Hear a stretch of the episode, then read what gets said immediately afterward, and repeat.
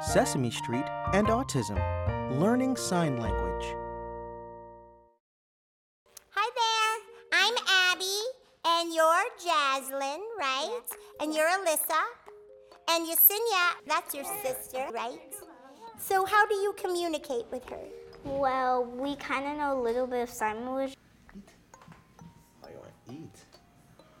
Eat? Okay. Okay. Do you know sign language?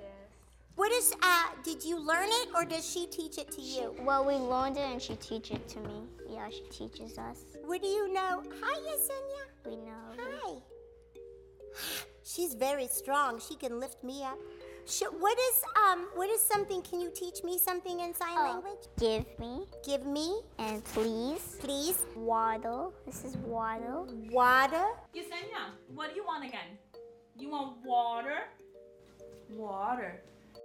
This is a very magical family. In fact, I think your whole family is amazing. Thank you. Yeah. Yesenia.